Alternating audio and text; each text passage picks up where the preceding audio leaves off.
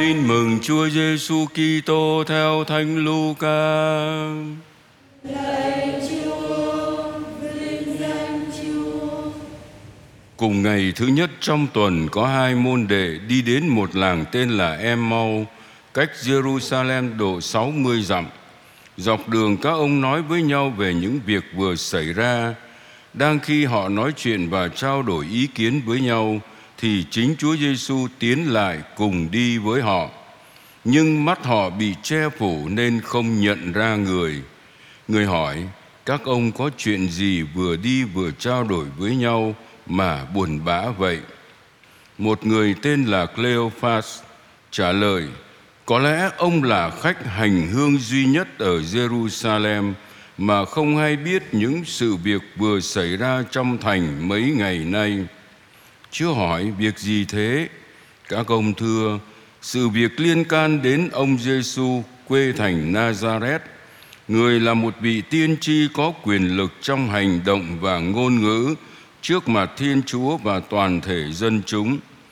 Thế mà các trưởng tế và thủ lãnh của chúng ta đã bắt nộp người để xử tử và đóng đinh người vào thập giá. Phần chúng tôi, chúng tôi vẫn hy vọng người sẽ cứu Israel. Các việc ấy đã xảy ra nay đã đến ngày thứ ba rồi. Nhưng mấy phụ nữ trong nhóm chúng tôi quả thật đã làm chúng tôi lo sợ. Họ đến mồ từ tảng sáng và không thấy xác người. Họ trở về nói đã thấy thiên thần hiện ra bảo rằng người đang sống. Vài người trong chúng tôi cũng ra thăm mồ và thấy mọi sự đều đúng như lời các phụ nữ đã nói. Còn người thì họ không gặp. Bây giờ người bảo họ, ôi kẻ khờ dại chậm tin các điều tiên tri đã nói. Chớ thì đấng Kitô chẳng phải chịu đau khổ như vậy rồi mới được vinh quang sao đoàn người bắt đầu từ môi sen đến tất cả các tiên tri giải thích cho hai ông tất cả các lời kinh thánh chỉ về người. Khi gần đến làng, hai ông định tới, người giả vờ, muốn đi xa hơn nữa.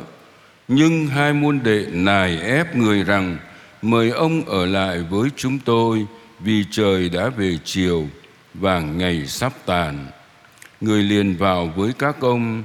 Đang khi cùng các ông ngồi bàn, người cầm bánh đọc lời chúc tụng bẻ ra và trao cho hai ông. Mắt họ sáng ra và nhận ra người.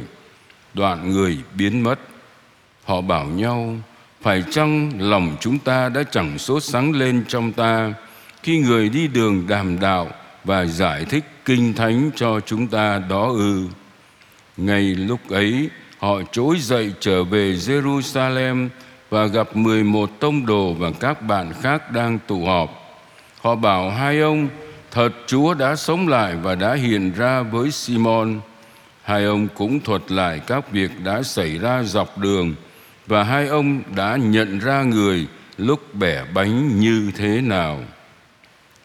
Đó là lời Chúa.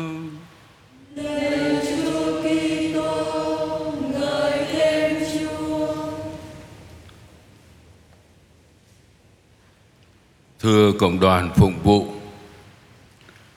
cái tôi có, tôi cho anh. Chúng ta có gì không?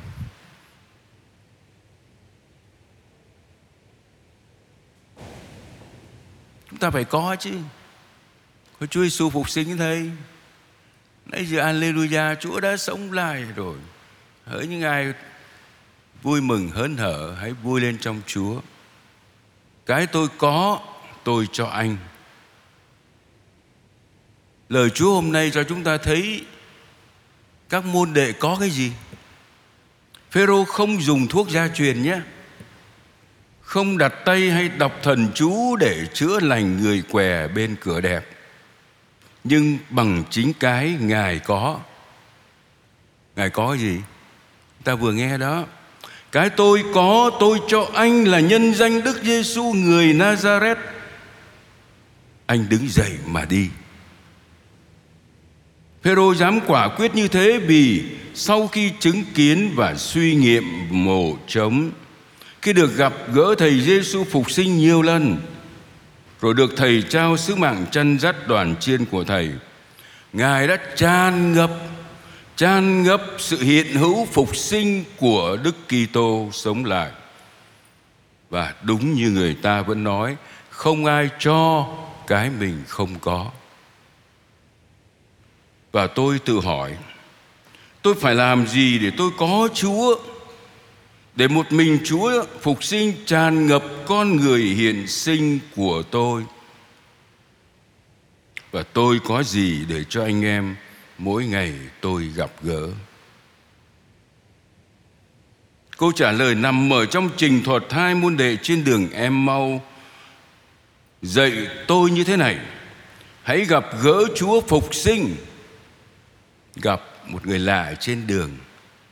Lắng nghe ông ấy nói, lắng nghe người giải thích kinh thánh, tức là giải thích lời chúa, là cái điểm then chốt mà đức tổng giáo mục du xe cha chung của tổng giáo phận sài gòn chúng ta, đang là ngày đêm khuyến khúc và cổ vũ cho việc đọc và lắng nghe lời chúa. Và nhất là tham dự thánh lễ các ông đã nhận ra Đức Kitô khi ngồi cùng bàn, khi Ngài cầm lấy bánh tạ ơn bẻ ra, cùng chia sẻ những cái hành động người mà người thầy của mình đã làm.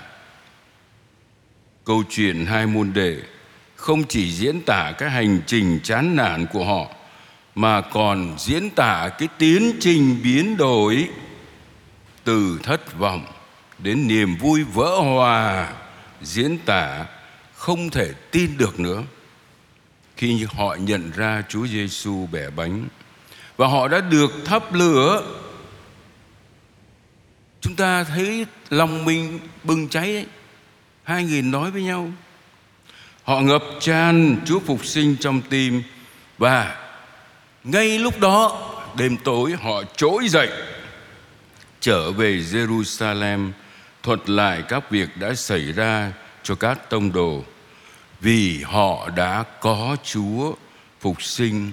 Họ đã có cái để có cho đi. Như thánh Phêrô như hai môn đệ em mau, lạy Chúa xin cho chúng con luôn tràn ngập Chúa phục sinh, để đem Chúa đến anh chị em bằng cuộc sống yêu thương phục vụ.